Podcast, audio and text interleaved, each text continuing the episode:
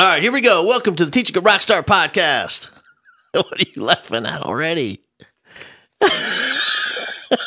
we can't even get started with you. All right, on today's show, we have the lovely, the talented, the vivacious, and pretty cool Veronica Triplett. All right, now some of you know Veronica. You don't know that you know her, but you know her because um, you've seen the show, man. You've been on the road, and and Veronica has been on the road with me, and maybe you have come to an event, and she was there greeting you at the door, getting people signed in. She might have sold you a shirt or two, and um, and she is awesome. She's one of my favorite people on the planet. Now, let me tell you why she's on the show. She's not a um, she's not she's not in a classroom. She's not teaching, but here's what I here's what I love, and I think is so valuable for what we do here, is that I think um, you know, when you're on the road together, man, you have time to talk and share and, um, you know, crack jokes and, and, you know, I do remember some of our conversations, not many, but I remember some revolving around school and her experience. And it's very different than the typical educator experience. And oftentimes as teachers, man, like we all share the same experience where we're in the classroom and we're in, you know, and we, we can all remember back and we have these amazing memories of, you know, our mom packing us a lunch and writing a note on the napkin. And, you know, we had a special outfit just for field day that year. And we loved our teachers and things were amazing. And then there was scouting and you were involved in stuff in junior high and you sang in the choir and you're on student council and you're eighth grade class representative or, and you're, or an athlete. And then you go to high school and it's still amazing. And you're you're hanging out with people that are just like you that are loving this whole thing and they're involved and you think I'm going to be a teacher and you go back into the classroom because that's that's where your fun place was and you loved it. And it's uh, often it's often hard to, to remember that there are kids out there that that is not their experience and is not their reality. And the last thing they would ever consider doing is going back for more of what they went through in school and I'm not saying that. I mean, listen, man, that might be honestly, based on what I know, that might be um, that that might be close to half, if not the majority of people, would never consider re-experiencing anything that has to do with formal education in a public school. All right, so that's why we're here. We're gonna get to the story. We're gonna get to the bottom of it all. Here we go. Teaching a Rockstar podcast. Veronica, get down, Triplett. Let's do this.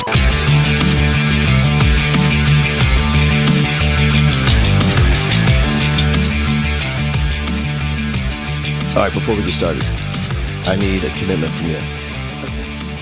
And here it is. Whatever nasty things you want to say about me, whatever it, just repulsive insults that you're going to say about me, just do it now and get it out of the way because I know that's one of your favorite things to do in life. I'm I'm good. I'm good. I've, I've centered myself. I'm ready. Like you're sure you don't yes. want to call me any names? No, I'm ready. All right. Yeah. So, um, because I do know, like even you and Georgia, even you and the wife, when you text back and forth, when you were on the road, you had little code words. Tater tot is in the basket. she still calls you tater tot. she does. She refers to me now because of you as tater tot. I don't know. It's insulting. It may be funny. Hey man, go back. Think about all the way back when you were in um, when you were in elementary school. Go like go back. I want you to go back to when you remember in elementary school. What was when you can go back in your mind? What was the funnest, uh, most enjoyable, peaceful, loving time that you ever had in school? Is there a time? Uh oh, that's uh, that's a good one. I think it is just elementary school, like. uh I had this uh, teacher, Mrs. Wang. She had like the she had the best class. It was just like it was like a family, you know, and it was always fun and all and um, everything was really creative. So I guess art classes, like all the, like that was always my safe space. Yeah, because it was always the weirdos, and it, you know there was always the teacher was always a little wacky, so I felt a little bit more at home. And then um, something about any type of creativity um, it was the one thing I was really, really good at. So it was where I got all my accolades. So like, you know, even though like the rest of it was shit, like I would go to art class and I would get like first place ribbon.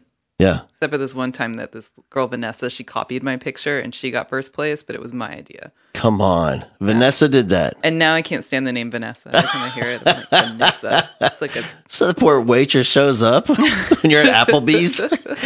Hi, I'm Vanessa. I'll be serving you. Oh, you. Vanessa's just a poor excuse for Veronica.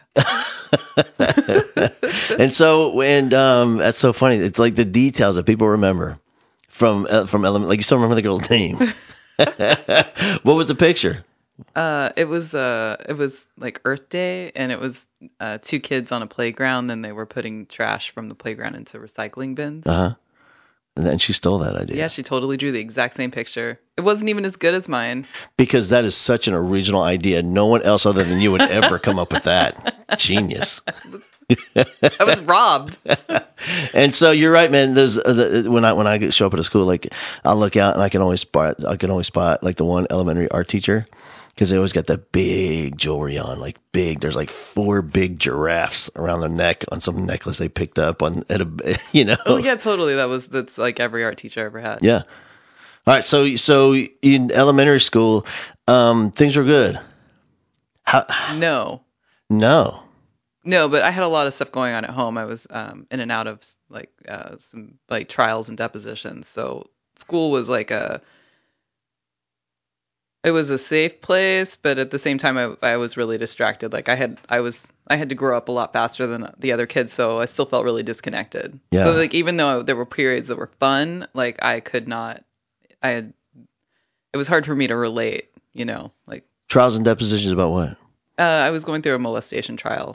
And so when you were in third grade, there's Vanessa and her friends are talking about what are you going to bring at the birthday party? We're going to be balloons, and you're thinking about your trials right. and I'm gonna have to go sit in front of lawyers and and talk and like have them treat me like I'm a liar and I'm in second grade, Yeah. you know, third grade, and you know, go sit in, in courtrooms and deal with police officers and all of this stuff. And it's a process that took years, you know. Man. I'm wondering if you even know. Do you think your teachers at the time knew anything about this? They didn't, and there was a point where one my second grade teacher, Mrs. Clark, I'll never forget her. She uh, she caught on that something was going on because I was absent. So she called my mom in and was uh, getting on to my mom about always having me out of school and that she shouldn't be doing that. And my mom told ended up telling her, and Yeah. then the way that she treated me completely changed. And I remember second grade uh, I was in Dallas. It was like uh, that was one of the better school years I had because Mrs. Clark was amazing. She really supported me. She didn't make me feel bad because I had to be out of class. She didn't make me feel any different.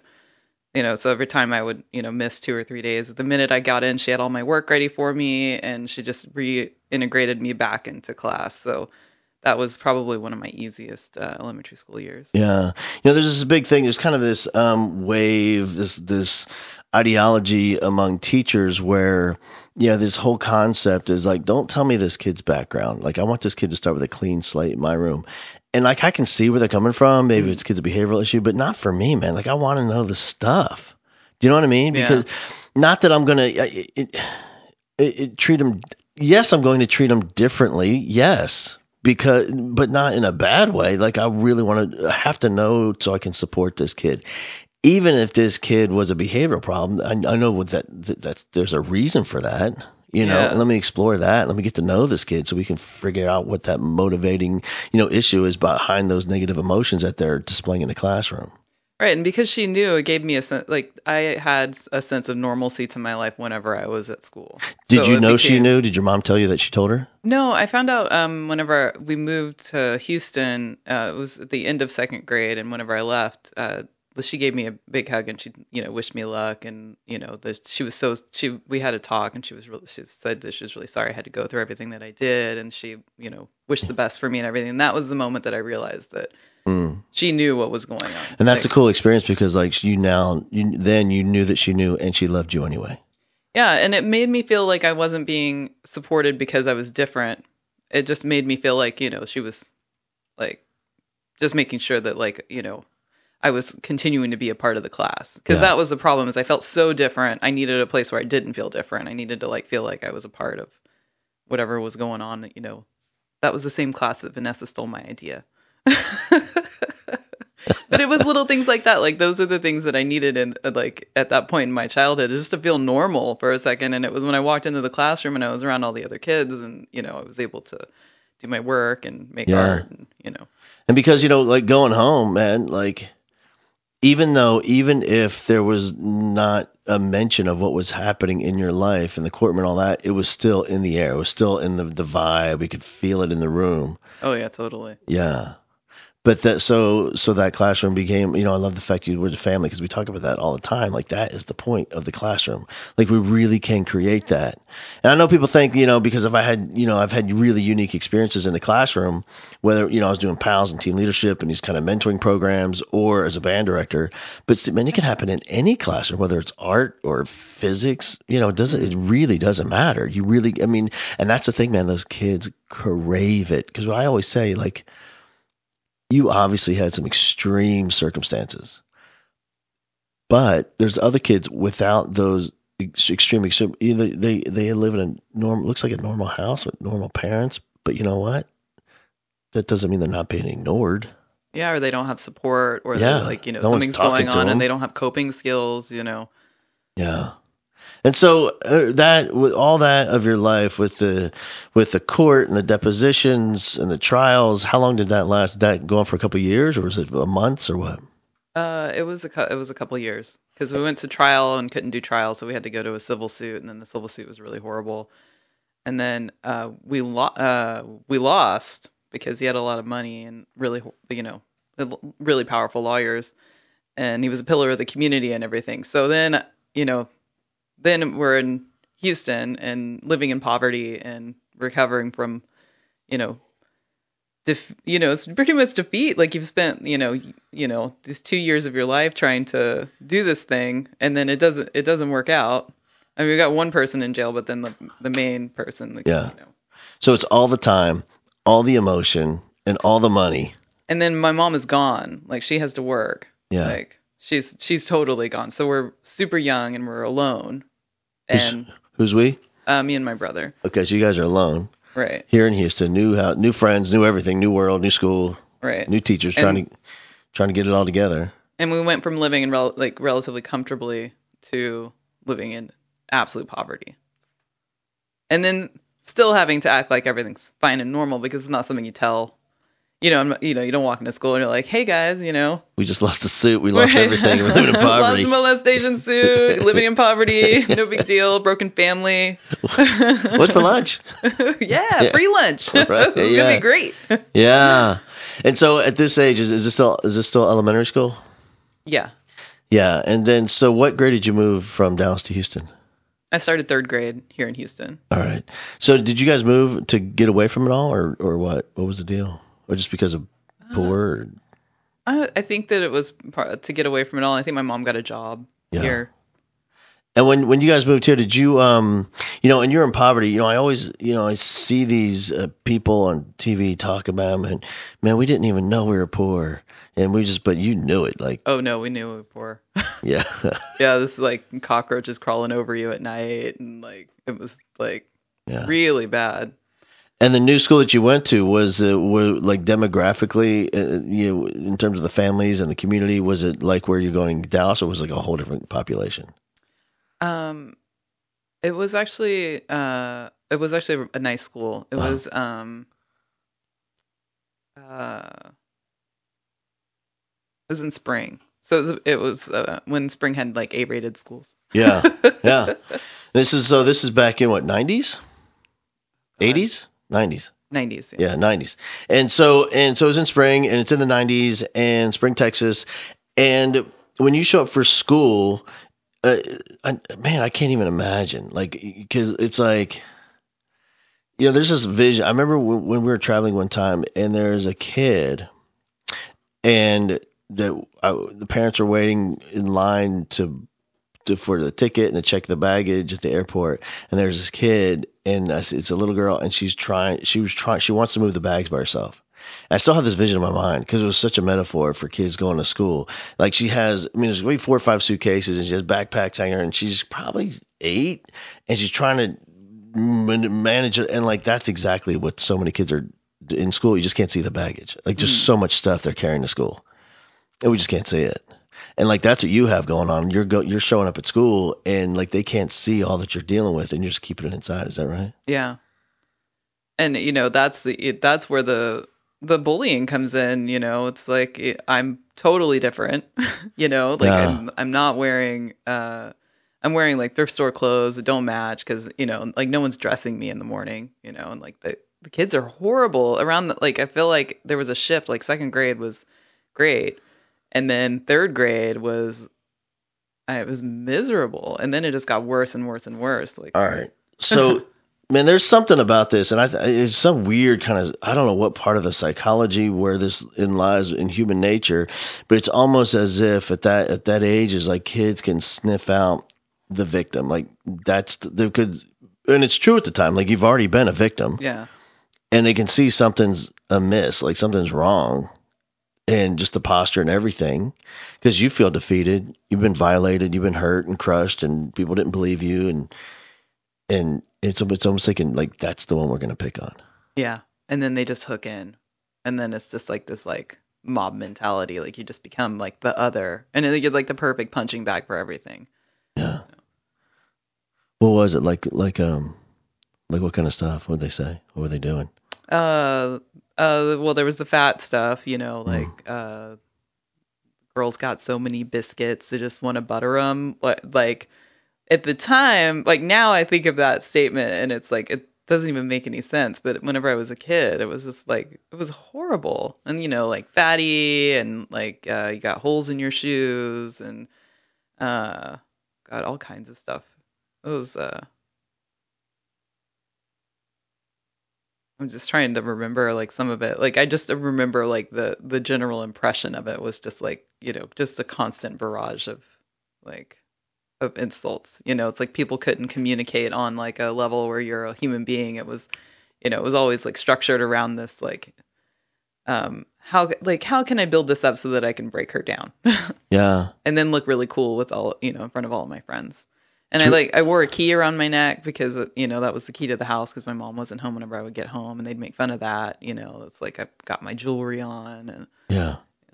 It's it's completely ridiculous, right? yeah, Looking back, but at the time, like I think sometimes like that's the thing. Like we forget about you know where that kid is in the child's mind, because you know like right now, uh, uh, most adults like I can't I cannot I can't be bullied, like right now. Yeah, There's no no. way. Because I just don't care enough. yeah, Like I respect, like I, just. because for me to, to care what I, you think, like I first have to know you, then then I have to like you, then I have to respect you. I mean, it's a long way to go. So they could say the most horrible thing about me, and I promise you, it wouldn't even affect me in the tiniest bit.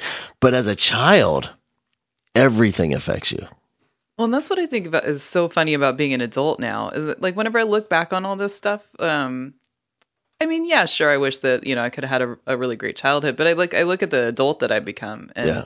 it really takes a lot at this point to like make me sideways. I'm like, you can do like really, you can you can call me whatever you want, and I'm gonna be like, whatever, that's totally fine. You are like you are re- you really are living a dark life. I'm sorry for you Yeah. you know and i don't think i would have been that way if i hadn't gone through all of that stuff like i think i i don't think that i'd be the you know be able to cope with life the way that i do now if i hadn't had such a horrifying childhood you know Yeah. Yeah. Like it, it really puts things in a crazy perspective. yeah Like oh, that- and i had a good therapist too so that like really that has helped along the way like i'm not i didn't get dumped into adulthood with no like coping skills Yeah. Did you now uh, when when you were in, in elementary uh, school? Were you receiving any kind of psychological services? Did, did the school have counselors meeting with you or anything going on? I didn't have a school counselor, but um, I was I uh, got a um, I don't know what it is like a, a subsidized counselor through the state, and I got the most amazing counselor. She was so cool, uh, Susan Brown, and uh, she was incredible. I saw her once a week, and she's like the whole reason that I'm sane, Really? sane-ish. Yeah. she was the best. Did you still keep in touch with her? No, but I think about her uh, every once in a while. I like- wonder if there's a way we could find her. That'd be cool. I, I think I wonder that is. Uh, I should look her up. I guess I haven't thought about it. Because like that's the whole thing of those people that like those people that do that work where she could go into private practice and make two fifty an hour, mm-hmm. but there she is going to your you know Roach Motel in Spring to a, a kid in poverty because she really wants to make a difference, Yeah. and just to and I know she knows, but there's something about being affirmed and hearing it verbally from the person. It's a life changer, man. Yeah, she totally changed my life. I don't think that I, I would have made it through childhood without her. She was she was great. Would she come to your house or or, or did they pull you out of class in school? Uh, we would go uh, once a week to her office. Really? Yeah, and we'd get a donut. which was the best thing ever. Yeah. And then we'd go to her office, and we she her favorite flower was brown Susans, and they they grew outside of her office, and her she was Susan Brown. Yeah. Like, oh my god, it's so magical. Yeah, right. Flower named after her. That's awesome. And so this when um this um uh, if I know anything about kids um when things uh, leave from 3rd grade to 4th to 5th things are getting intense in terms of bullying in 5th and then the junior high it's out of control. Did it did it did it progress the whole way through? Yeah, and uh, there was a market drop in my grades too. I was uh, I was like straight A's, straight A's, honor roll, everything, and then middle school started and the bullying accelerated. Yeah. It got really bad, and that's when um, things started to drop off. And then I just I, I just stopped caring. Like Yeah. before, I was like really excited about reading, and it was like really excited about you know about learning. And then there was a point where I was just so awful that I was just like, okay, I'm I have completely just checked out. Yep. And then, and when, and when you say was, and this is also in spring, Mhm. and this, um, and and things are getting worse. And here's what I'm always wondering: Do you think that those educators and administrators in that school, looking, I know it's hard because in sixth grade it's hard to wrap your head around what they, but like, do you think they knew? Like, do you think- No, the only person who knew was my art teacher, and uh, she would let me stay after school, and um, like just work on projects until she was until she had to go home. So Yeah. it was like she was the only, she was the only person who kind of under like she didn't really know exactly what was going on, but I think she had a sense that like I was having a really hard time and did not want to go home, and like there was nothing at home, so she would just let me hang out and like work on my like you know clay project or whatever. And, Mhm. she eventually like gave me a key so I could like lock up and and leave whenever I was done. Lock the school. here's, here's a code to the alarm of yourself. There's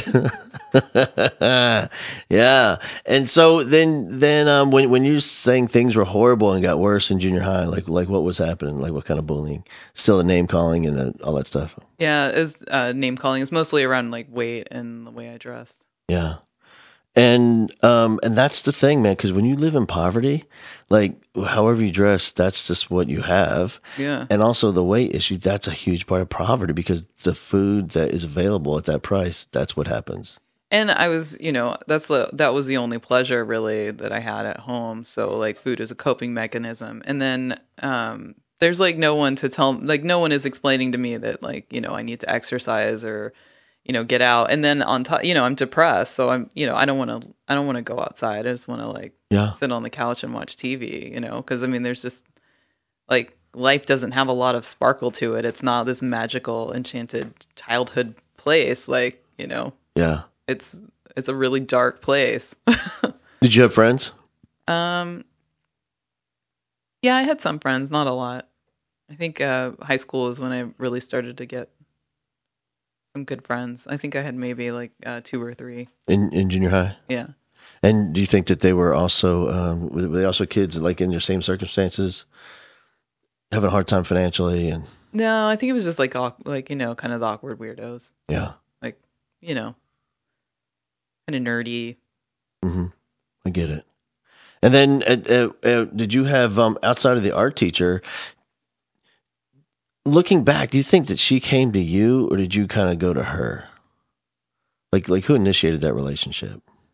Where she was going to serve as kind of the safe space and protect her and She did. She was uh she was like this like ultimate mom figure. She just kind of like there was uh there was probably like four of us that she really just kind of like looked after and kind of took care of, you know. uh, her She was just like really loving, like really loving, you Yeah. know. But not in a way where it felt like uh, you know, looking back on it, I don't feel like she was like really going too far out of her way. It was just in the way that like she like spoke to us and like kind of checked in and then did the little things like, you know, let you know, let a couple of us like kind of like hang like hang a little longer in the evening and stuff as long as, you know, we were it was kind of the one of those things where we were really respectful of her space. Like we were in the office like in her in her business like interrupting her or anything. She, Yeah. It was more like she was just holding space for us. You know, I think that's that's uh, that's one of the things we always talk about is you know we have this kind of this concept, man. If I'm really going to help this kid and mentor this kid and change this kid's life, it takes some sort of monumental effort and this really you know intense, thought out strategic plan. When really, it's just doing a couple nice things consistently. Yeah. it, the, she was, you know, I'll never, I will never forget her for that reason. Like she was, she was there without like, Just there. yeah, Yeah. I think that like that is just a huge part of it, just providing a space for a kid that has no nothing and nowhere and no one. And then at home, I mean, you know, what was happening there with your with your mom? She's still grinding it out, trying to make money and working and Yeah, trying to put the family back together. working a ton. Just like, Mm-hmm. and you know, looking back on it, I can totally understand. Like to to pay the bills, like she had to work. So Yeah. and to work, you can't, you aren't at home.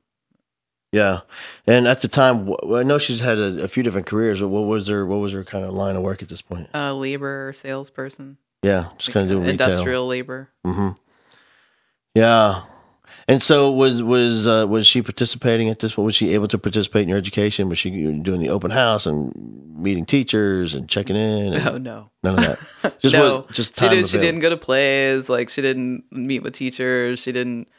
She had like zero time for it. Yeah, Like she would show up if I had really gotten in trouble and missed too much school. Mm. To like kind of calm things down, so that like guess you you get a fine or something. You get in trouble if yep, your kid's truant. So then she'd be like, "Oh God, I'm gonna get in trouble." So she'd go fix it. But yeah, and and and your art teacher. You know, and one thing we'll get to, we haven't talked about it um, yet, but like you, you've had some success in the art world and celebrated. And does do do any of your art teachers from school know about that? I don't know. I don't think so. Huh. It's interesting to talk to you because I haven't really tried to contact any of them. You know, I think of you know I think about them every so often, but I you know I've never tried to like find one of them. Yeah. Now, when I uh, listen, you know, I talk to thousands of teachers every year, and um, when we're hanging out, chatting in the hallway or having coffee or whatever, like at the break, and um, like they want to share a story, nine times out of ten, it's a it's a story how to about a student that contacted them. And you know, and which is interesting because like in their real life, like in their current life, the present life, there's m- uh, magical, amazing shit happening constantly. But the ones that really matter is for some reason it's 20 years later and a kid friended me up on facebook and sent me this you know paragraph and they still they have a screenshot of it and they read it to me and i think what that is man it's like um you know in this teaching business there's really no evidence that it's working. You know what i mean? Yeah, like we have all the data and we see and like we can see test scores but when but deep down inside no teacher really cares about like yeah we want the kid to know science. Yeah for sure. We want the kid to pass the end of course exam. We want the kid to do great on the STAAR test whatever. And we can see that data but that's not really why we're there. We're there to make an impact and change that kid's life and there's no data for that. I, think a lot about that. Uh, all the shows I've sat through, that the chart sat through suffered through the uh, the chart that you have what you know where you're talking about like you know the, the you're it's not about the the change at that moment it's about the incremental change over time Yeah, that from 10%. that one thing Yeah. and whenever i think about these people and the influence that they've had on my life i, I didn't see it at the time and i didn't understand it you Yeah. know i just knew that you know like they were providing me like what i needed to just survive at the time Right. but over the course of years the influence of, that has it's huge it's like it's a monumental influence on my life like the person that i am today is directly shaped by these tiny actions from these people Yeah. at that time whenever i needed it the most they did not know they didn't know what they were doing for me, you know. But like now, whenever I think back, like there were a lot of times that you know, like I was suicidal or like I was having the worst day of my life, and just you know being able to like hang out after class and work on my stupid horse sculpture for forty five minutes and not have to go home. Like that was enough to like get me through one more day. Yep. And just surviving that time in my life now i get to enjoy this incredible adulthood that's super fun and i have tons of friends and i've done a, a zillion things you know? Yeah. But it was just surviving that like gap where i was you know a really like they was struggling like this kid that was struggling and just trying to make it through That's the thing. Like we, um, you're right. It's, it's, it's, it's not even, it's not that it's noticeable. It's imperceptible. Like you can't, you can't even notice it the, because it's so minuscule in the grand scheme of the day where it's, it could be a conversation. It could be a look that you give a kid. It could be 45 minutes. Yes. sit up for, I got work to do. Go do your horse sculpture, whatever. I like, what do I care? yeah totally it This- seems like nothing. But that's the deal because, like, so that now what, what we talk about is like now that kid is on a different trajectory, and we've increased, we've steepened the trajectory. Just to, it's imperceptible. You can't even, you don't even, it won't even show up on a microscope, man. Mm-hmm. But that's the thing. Here we are, you know, 20 years later, 25 years, and this kid is in a whole different universe because that tiniest thing that was unnoticeable. It- It's amazing. And like that, that's why it's so important that, um, it, I, it's, I, I think if, if everybody could just do that, just one, go through a list of teachers, find one and send them a note. They're out there, you know, maybe not teaching anymore. Maybe, you know, working at the library or something, but they're out there and just let them know because it makes the whole career worthwhile. And, and, and they think I didn't even know. And what that does, it expands their, the possibility of the rest of the kids. This is just one that I didn't even know happened. That could happen with lots more. And it did. Yeah, there's but the, you know there's probably thousands thousands of kids who are just like uh, like me who to think about their teachers all the time, but like Yeah. haven't haven't reached out. Yeah. And so when you went to um you went you were in junior high and um went to academically this is where things were falling apart. You're just getting by. Yeah, You weren't trying. no. But you were passing classes simply because you're smart enough to sit there and get a get a 70. right. I was still making A's and well, no, I wasn't making seventies. I was making A's and B's, Oh, really? but I just wasn't trying. Okay. Man, that's awesome. I was really trying to make 70s. All right, and so you got to uh, high school, and then um, and things you would get. Just, I mean, I got a few thousand people in the same building. There's going to be other um, kids like, like you where you can connect with and find each other, hanging out by themselves in the corner. no, still really lonely. Uh, high school. Really? Yeah, I had I had more friends, but it was definitely still uh, the school. Um, Still in spring. Yeah, still in spring. So it- there, it's a big at this point. It's like a big, it's big football things are happening, cheerleaders and band and drill team and all that. Student, you know, pep rally on Friday and and homecoming dances. All that's going on. Are you doing any of that? No, no, I didn't go to any of the dances or any. You know, I didn't really do anything. I mostly just like took a ton of art classes Yeah. and uh, really got into FFA for a little while. hmm Um, but then my home, like my home life, was really falling apart. Uh, my mom had gotten into a relationship and it was really abusive, so it got harder and harder to arrange to like take care of the my animal and uh, that eventually you know that fell apart. And then the teacher embarrassed me in front of the whole class and called me out for you know the what was going on. Yeah. like with the animal but didn't didn't take the time to ask me if everything was okay. Instead he just like he killed one of my chickens in front of class and then called me out for the condition of the chicken and it was like i didn't want to tell him like I, you know Yeah. hey like i can't find anyone to drive me over to take care of this chicken Right. you know like i like i want to take care of the chicken i don't like i'm just really alone right now and i can't i like i have no you know Yep. i have no support on this like and thanks for killing my chicken Yeah. i don't know it's like a really very surreal but uh yeah. It's weird, isn't it? that was the end of my ffa That's you know that's the thing of um. You know, it's it's so hard to remember. I can remember like um, we, we there's so many programs in place where a kid will get in trouble. Like I can remember oh, even when my kid was um, taking lessons, he um, if you show if you were late for class, you, you couldn't join class. Mm-hmm. Guess what? The re- the only reason my kid would ever be late for class is because of me or my wife. yeah We're his transportation. so why why does he? You know what I mean? yeah and they're thinking they're teaching him responsibility. And I think that like they so many, and even at the high school, that oftentimes that's the case. We think we're teaching the kid they need to be called out so they can learn the importance of responsibility, not neglecting. Hey, man, I have every intention. I want to be responsible. right i want i want to be i want to be in this it's fun Yeah. but i'm having a really hard time I, like I, I just can't Yeah, yeah. And so that and so that happened, and and then did that did that experience pretty much end the whole FFA? I stopped showing up to class. I started spending class in the bathroom.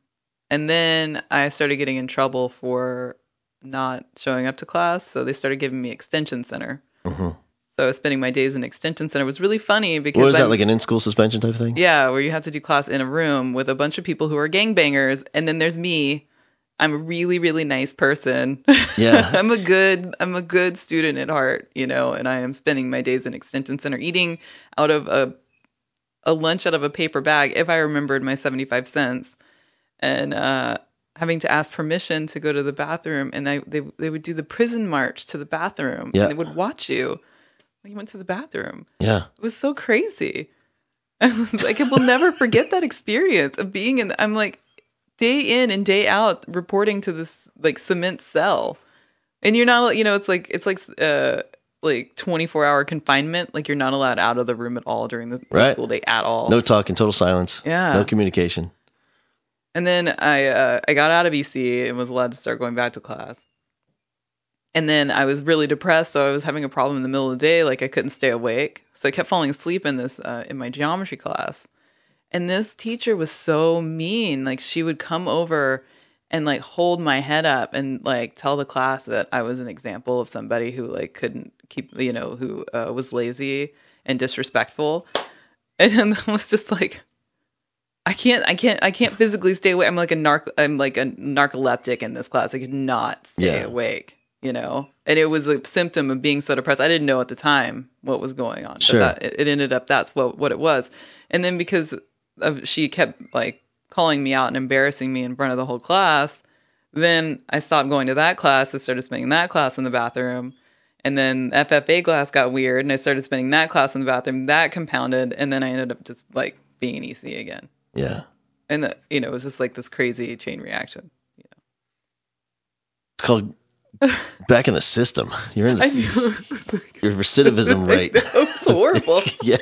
Oh my god, high school was the was the worst. I would go back and do mid, uh, middle school over and over and over again. High school was oh my god, miserable.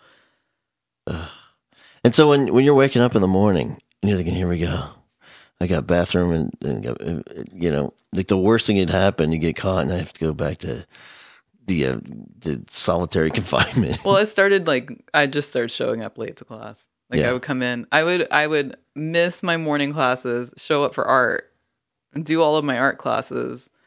And uh, there was a uh, I think history and English. English was amazing. I really loved English. So I'd show up for English too, and uh, and then I'd leave. Where'd you go? Just walk.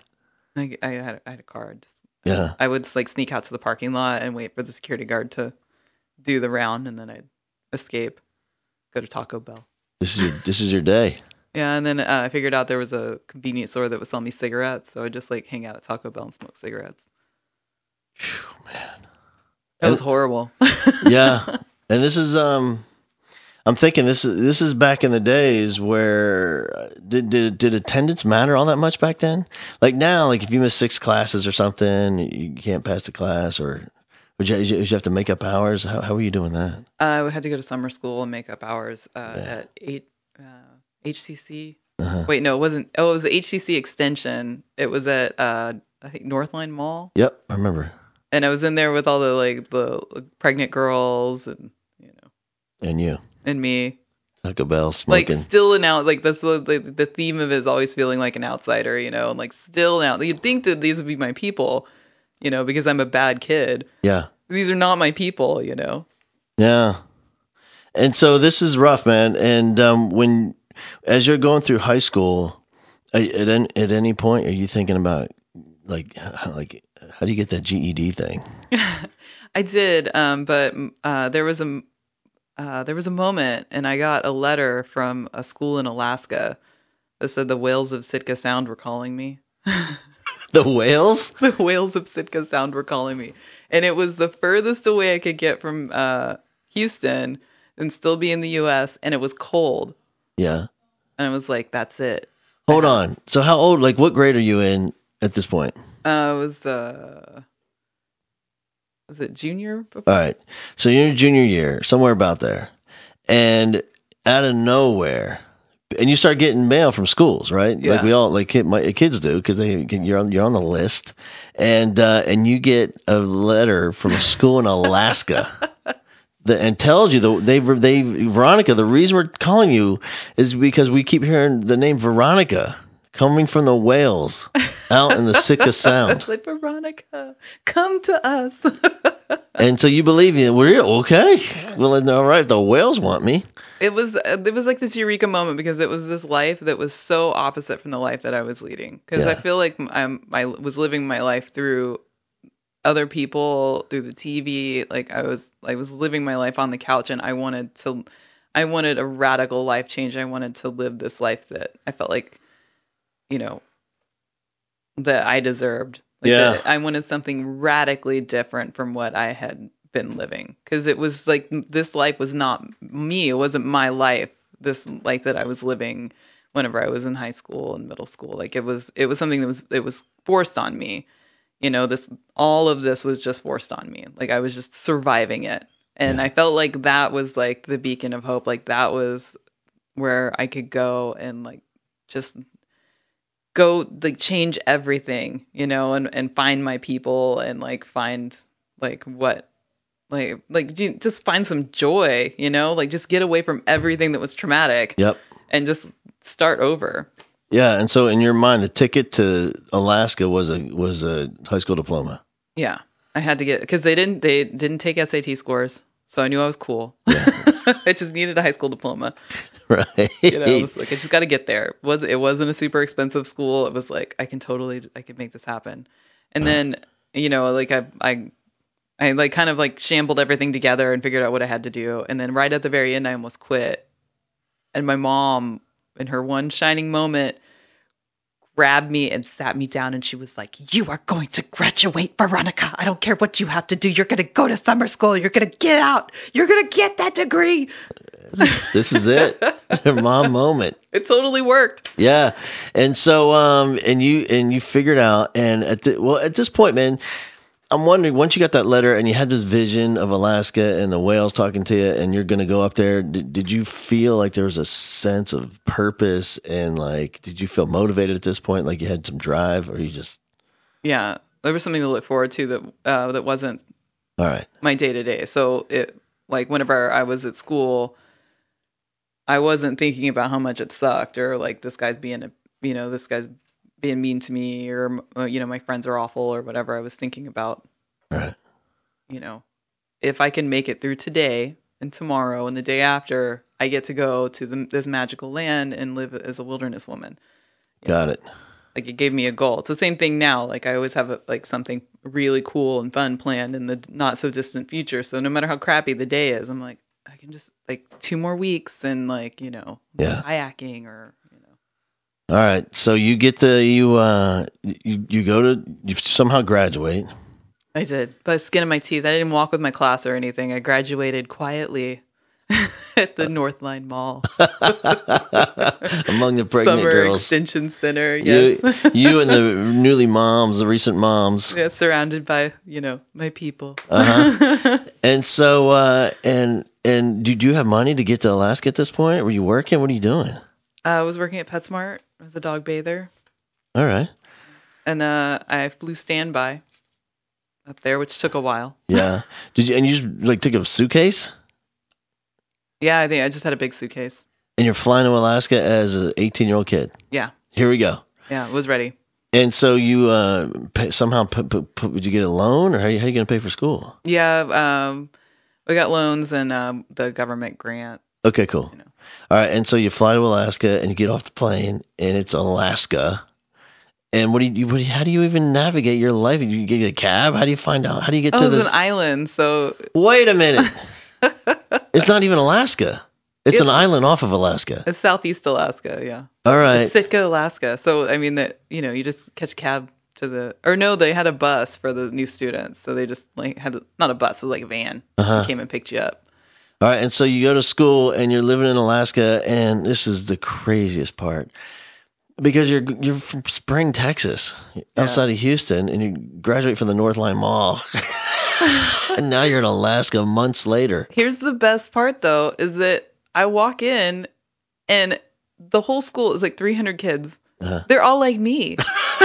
they all, all, every single one of them has come there from some weird place because they wanted to get up as far away from wherever they were. Their life from. was, right. But yeah, What a genius marketing plan! They're just finding weirdos and send them letters around the nation, and they all congregate together on an island. those alienated, Right. saddest weirdos, and let's just Can We- you imagine the people of Sitka, Alaska, probably sitting in their lawn chair waiting for the bus to go by? Look at that one. Oh, no, yeah, it was the the was the clear town, who students were. Yeah. we had a float in one of the parades, and uh, it was like a Sitka Day parade, and they misspelled education on the float. nice. It was I was I was not involved in the writing of the Nice. thing, but it We- was At this point, did you declare a major? Did you were you majoring in something, or just Uh, going to taking classes? Outdoor recreation. Of course you were. That's so good. So yeah, so you can just you know run a playground or whatever you're gonna do. Okay, and um and so and were you working? Uh, no, All right, so you're just going to school and having a blast. it was great. And and was this the first time in your life you're like, oh my god, this is so good. Yeah, it was great. I loved it. It's a whole different like this is a whole different life. Yeah. How long did it take um, from when you arrived in Alaska to know that your life has completely changed? It's a whole different place. You can be you. Oh, I didn't Was- even I didn't even have to get to Alaska It's the moment that I walked into the airport and I was leaving. Really, because I didn't even care about school at that point. It was I was so excited to like leave and just like a, sense life. of euphoria to get out of here. Like even if I failed at school, like just being away, like Yeah. I was like, this is gonna be amazing. Yeah. this is the best thing that's ever happened to me. Did people know you're going to go? Like when back at school, classmates or teachers, did they know you're you're you're going to Alaska, or you just keep it on the down low? No, they knew, and everyone thought it was crazy. Yeah, good. Yeah, I I was like, it. oh, it's the right decision. Yeah, perfect. Then where where are you going? Great, I'm going to Alaska. you guys go there. it's really far away. Don't visit me. It'll be okay. Yeah, and you get there, and um, and you it's now uh, you're you're there in the fall, Yeah, and it's beautiful. yeah. You've you've never seen anything like. Have you ever traveled when you were a kid? Do you guys travel and go on trips to Alaska, Colorado, those places? No, So you're just blown away just by the nature of it all. Yeah. Like there's uh, like the Stunning. the salmon are running and Yeah. there's like a million bald eagles and you go to the grocery store and there's like there'll be like a killer whale swimming by and it's like no big deal. You're just like pushing your cart out to your car. Yeah. It was like so wild. and then um, job. What, what, did you, what did you tell me? Did you have a job at this point? No, I didn't have a Just doing class, time. and then how, how long? How, how long did you go to school there? Uh, I was there for 3 years. Three years, and just go, going to school full time, living off the grant money and tuition and all Yeah, and at that loans. time and my mom had started a company at that time so there was there was a little more money. So she was All right, so your mom at this point uh, figured it out financially with her work, yeah. And she wasn't in retail or laboring or anything like that. Now she's got her own business happening, and she, and it's working. Right. So she was able to like, you know, wasn't a ton of money, but it was enough to like be, you know, be able to like Yeah, relax and yeah. just enjoy being in school. Having a mom whose love language is sending you money, that's I'm down with that. I was pretty okay with I'm okay. too. yeah, and then um, you're in your third year up there, and what did something change? You want to come home? You get homesick? You were just done. No, um, seasonal affective disorder. The darkness is really uh, Say it again. Seasonal what? seasonal affective disorder because it gets so dark. This is something you just came up with right now. no, it's a real thing. It's That's called a real- SAD. That's the acronym for it because you get, like your body can't pro- uh, your body has a really hard time with the darkness because it can't get enough vitamin D and I think I have heard about this. your circadian rhythm gets really crazy. And, Yeah.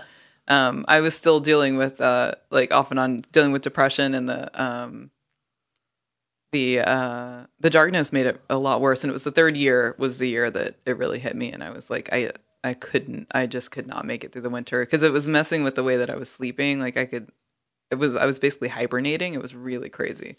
I've also heard something about you know watching one of those cop shows or game warden shows. Something about like the this tremendous the problem they have with alcohol during those times Yeah, because people are just trying to drink it away.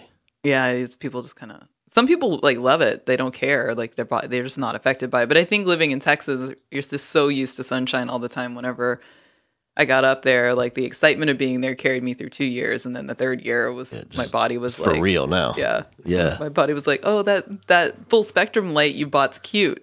That's funny.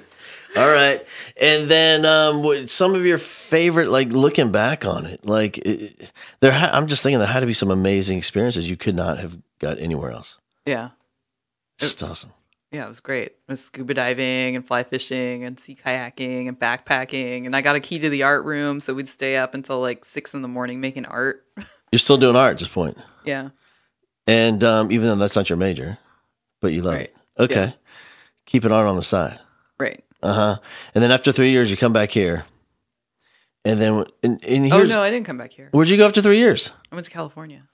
What do you, why? Oh, it was the dark ages. I met this guy and it was my first love and Oh, followed a guy. oh, it was horrible. He ended up shooting his wife.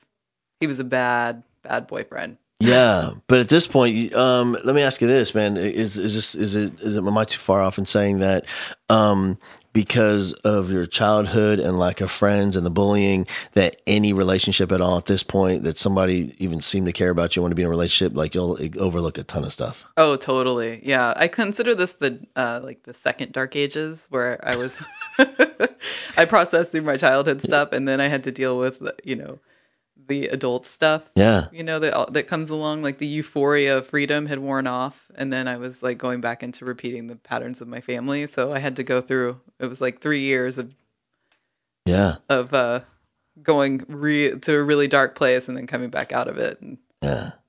He wasn't cool, no, he's really horrible. and um, he's in jail now. He's prison Yeah.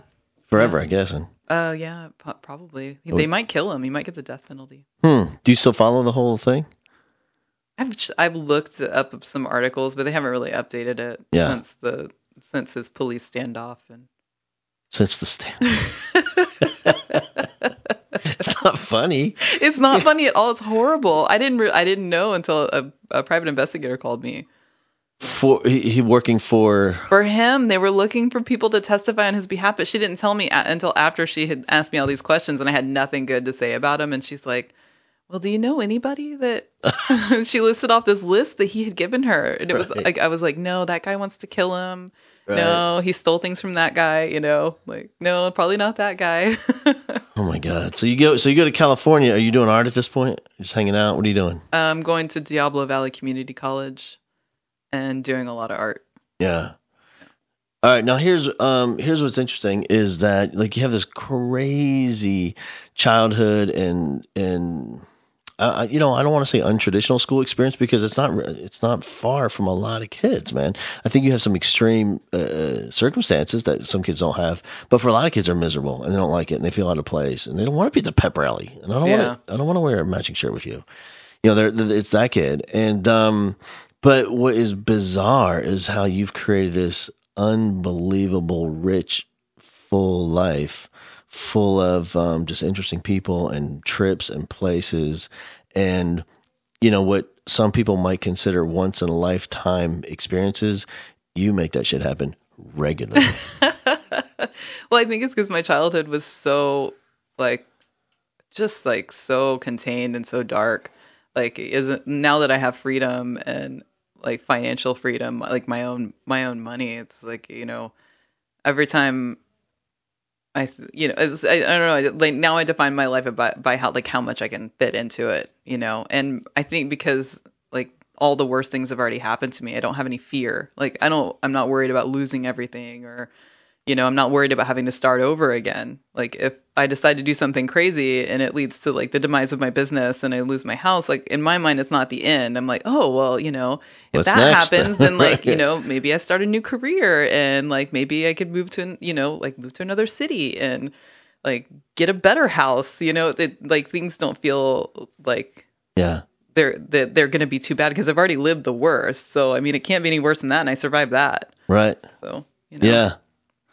Yeah, that's um that's like a whole different perspective, man. That I think it's hard for people to get that just not that they've had, you know, lived a privileged or sheltered life. I think it's just this if the, when they had supportive people who cared about them and provided this path for them, they just stayed on the path. Yeah. And then and now they, they went through school, and they went through college, and they got a job like they were told to do. And even and that's why I think we'll we'll find people in like this career they absolutely hate and they're miserable every day, and they can't believe they have to sit in traffic in an hour and a half commute both ways, and they tolerate it and put up with it because they're terrified of of the of what could happen if they lost it. Yeah. We're like, you don't care. Yeah, I don't care. Because I mean, like now I'm working the. I have the best career ever. I love it so much, Yeah. And I just stumbled into it, like Mm-hmm. because I, you know, because I like lost my, I lost my job, and like, I didn't know what to do, and I needed a I needed a career, and I couldn't work like gig jobs anymore. And now it's it's just the best. It's just like, like and it's because some, I had some failures. Yeah. That man, we were just talking about that the other day, man. Like the importance of the failure. Yeah. and that and important of the uh, the uncomfortable part of life that's critical for ultimate happiness and success Yeah. like the ultimate happiness and success lies on the other side of the failure and the uncomfortable and the and all that stuff that just sucks and oftentimes man when we stay on that path you never veer off and find the un, the, the the uncomfortable parts and you're just living a mediocre miserable tolerating life Yeah. Yeah. Hey, some some of your let me ask you this because I can't even remember. How did we um how did we originally meet? Oh, because you put a posting on Facebook because y'all needed a man who could lift 500 pounds and uh, It was actually fifty. 50 pounds or whatever, Yeah. and, and- had experience with like being an assistant or traveling. On the Travel. And I'm like, I travel all the time, and I can lift, I can like, press 620 pounds. I'll pick up that dude. I picked up your little man if I need to. I'll put him in the overhead. Right. That's right. I'll be your nanny. And so and so you saw a post on, on the Facebooks or something? Is that is that what it was? Mm-hmm, and yeah. did you call Georgia or is it or did you I, I didn't know. fa- I Facebook Georgia. I don't even know how this works. And so um Oh, Mandy is the one who told me that Georgia had posted. Mandylicious. Yeah, and, And then, then, you know who was with me? Was it Matthew with me at the time? yeah, Matthew Krejci. yeah, And did now now did you know Matthew? yeah. I had to go out on one trip with him. But did you know him before you met him? oh no, I didn't know. Because everybody in Houston, everybody, everywhere I went with that guy, everybody, everyone knows that dude. And um, and so so you show up at the with a at a gig. Okay, I, all right, I remember you. It was it was one here in Houston, wasn't Yeah, it? Yeah, it was. All right, it was here in Houston, and you show up just to see if you could tolerate me, Mm-hmm. and basically is what that was. Yeah, And then I remember within a few minutes, you insulted me probably six or seven times and made fun of me. Yeah. And I thought, well, I, I think I think it's gonna work. Well, and the you know the important part was actually like whether or not I could follow all of George's instructions, All right. and I did. It was perfect. So um, what people don't know is going out on the road. There's a manual on how to, on, on how to nanny me. it's long. It's how to keep Hal alive. Yeah, it's long. It's probably 20 pages. 30? Yeah, four dedicated to peanuts. Yeah, four pages on just on peanuts alone. Make sure he chooses food. Oh my god, so funny. All right, and so uh hey, here's the last thing I want you to talk about is um tell me uh, some of the crazy um just some of the top experiences of your life.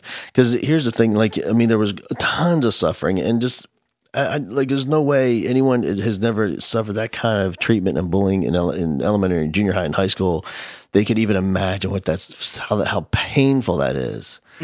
And maybe even today, even more than ever, because the kid can't sit on the couch and get away from it because now it's on their phone, and just constant barrage of it all. And but you know, so that was painful. But talk about some of the real quick, some of the most amazing experiences you've had because you you've done some cool stuff, man.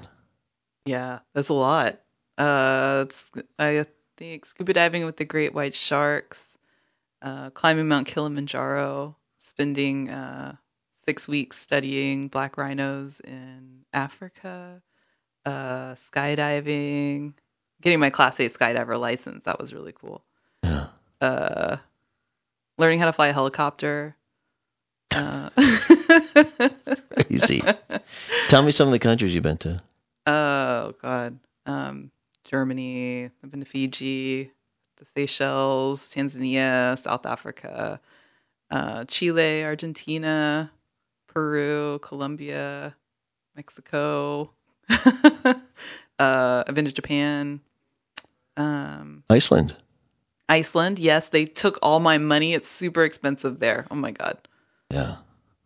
Still paying that off. Yeah. Italy, uh, Turkey. Yeah. And then um There's more. all right, here is um here uh and then also uh you know, I'm just wondering, man, like because you have some really good friends. Yeah. And like people that, that like deeply love you and like crazy committed, like loyal friendship with you. And like I just wonder if like how that happens. That doesn't happen with me. I don't have any friends. But like I wonder like if um like is it is it the friendship that you nurtured and cultivated because you didn't have friends? Or like how did that how does that or maybe because of your loyalty to them and how much you invest in the friendship that they invest that back? Like i wonder what the you ever thought about that? Yeah, I think uh, a lot of it is um, I got my first like super super close friends in Alaska, and it, the bond was because we were all kind of like escaping something. yeah. So we had a lot in common, and then you know because because of that, then we really invested in the friendship because we had finally found like people that we could really connect with. And then when I moved to California, I moved into a household of people who um, really had had to build their families because a lot of queer uh, people who their families really shunned them. So they they re- are amazing at building friend families, and that was my first encounter with that kind of idea of like choosing the people who are going to be your family, the people who are really going to hold you up and support you, and the you know those are some of the most long like some of the friendships that have lasted the longest. Like people I can just I can call up today and they would you know yeah take me into their home and put me on their couch and you know Here's um here's one of my uh, favorite Veronica stories I tell people is that I was at a uh, backyard.